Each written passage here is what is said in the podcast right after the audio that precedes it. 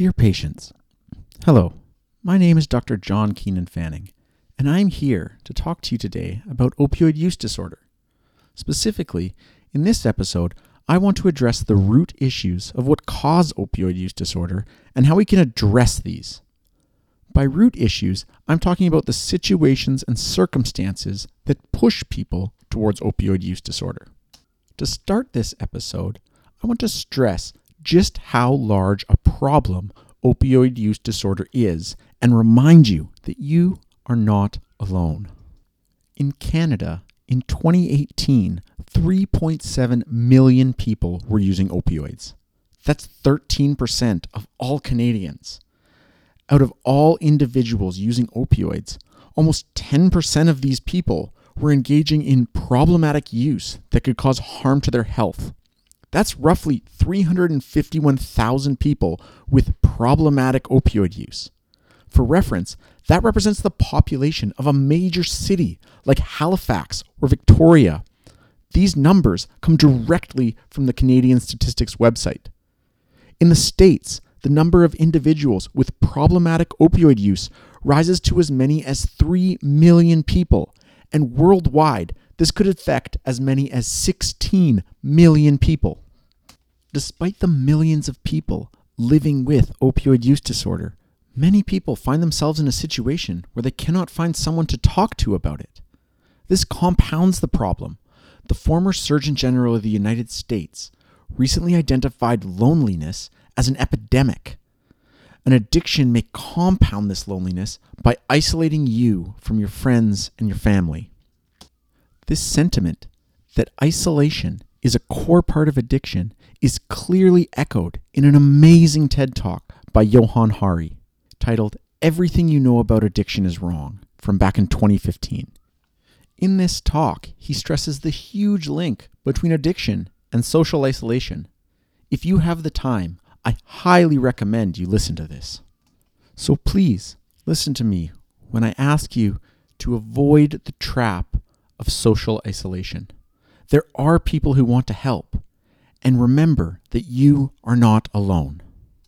To make matters worse, the COVID 19 pandemic has led to isolation and loneliness on a worldwide scale. This has increased the complications of opioid use clearly represented by one study out of Ontario, Canada, that showed the number of opioid overdoses increased by 57% and the number of fatalities increased by 60% after the pandemic started. Above and beyond isolation and loneliness, I want to talk about the very strong correlation between substance use and trauma in your past. Specifically, I want to talk about something we referred to as adverse childhood events. These are also known by the acronym ACE or ACEs, as I will refer to them here.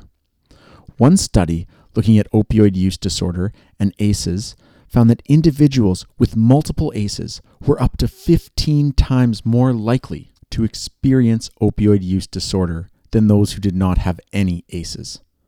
The study further said that over 70% of adolescent opioid use disorder was attributed to ACEs. These statistics highlight just how much your past experiences help form who you are today. This information was taken directly from the Center for Disease Control website, or the CDC. In fact, the impact of ACEs on our population's health has such a large impact that the Center for Disease Control has highlighted this as a priority issue. In addition to substance use, ACEs are further associated with diabetes, cancer, stroke, suicide, and other injuries. While these adverse childhood events can shape people's lives, I want to stress any traumatic experience someone has can impact your life. The reason I'm spending this whole episode highlighting the association between loneliness, isolation, adverse childhood events, and trauma as major factors leading to opioid use disorder is because if these issues have contributed to your substance use, then addressing these issues at the same time as asking for help is very important.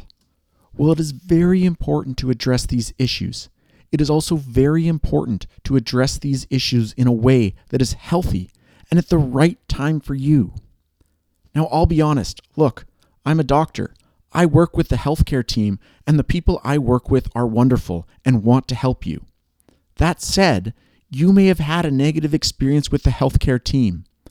Maybe you find more support from someone in the community. Maybe it's a peer. Maybe it's a community organization. Maybe it's a counseling program or a work assistance program. Whoever it is, I encourage you to go seek help from someone that you trust.